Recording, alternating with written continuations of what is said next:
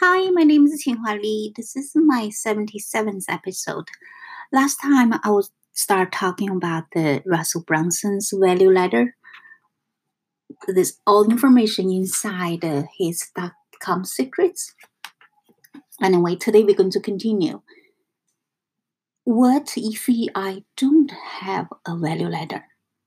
Oftentimes, it's hard for companies for to figure out how to add more offers to their value ladders. Typically, the process is very easy for someone selling information products because that ascension path has already been created and proven in thousands of different information based companies. But what if you are selling something else?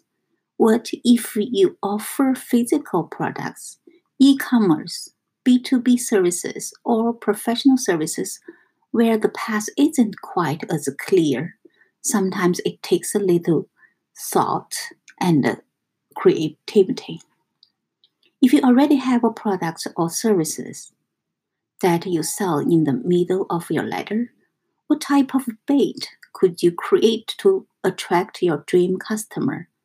I have a friend who owns a company that makes custom suits for people. He was stuck selling a high end service, but unable to see how to construct a solid value ladder. After a while, my friend tried to giving away free cuff links online. He put the offer up, started to advise, and within days he had generated hundreds of perfectly qualified leads. He then took those people through ascension plan to get them to purchase their own custom seats. Oftentimes, companies have a front end product but nothing more to sell on the back end. For that, I love to look at what else they could bundle together. Could they offer a coaching program? How about a live event? What other results or value could they give their clients? I told you earlier that FitLife.tv's core issue was not a traffic or conversion problem. The only real problem was that they had no value ladder. Because for that, they couldn't build out a true sales funnel. They brought people into their funnel, but then the relationship ends, ended. People wanted to give them money, but there was no clear path for them to follow. As soon as they added those things into their business, customers naturally started to ascend the ladder, ultimately paying Drew and his team what they were worth.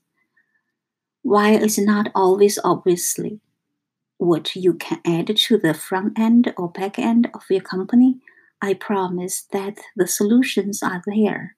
I also know that if you want to succeed and beat up your competition, you need to have this value ladder in place. Up next, in the next chapter, we are going to talking about the basic of building after your sales funnel. But please take the time to fill up your own value ladder again. Unless you have a complete value ladder, it's impossible to build out an effective sales funnel. Thank you for listening. I'm going to share Russell's secret with you next time.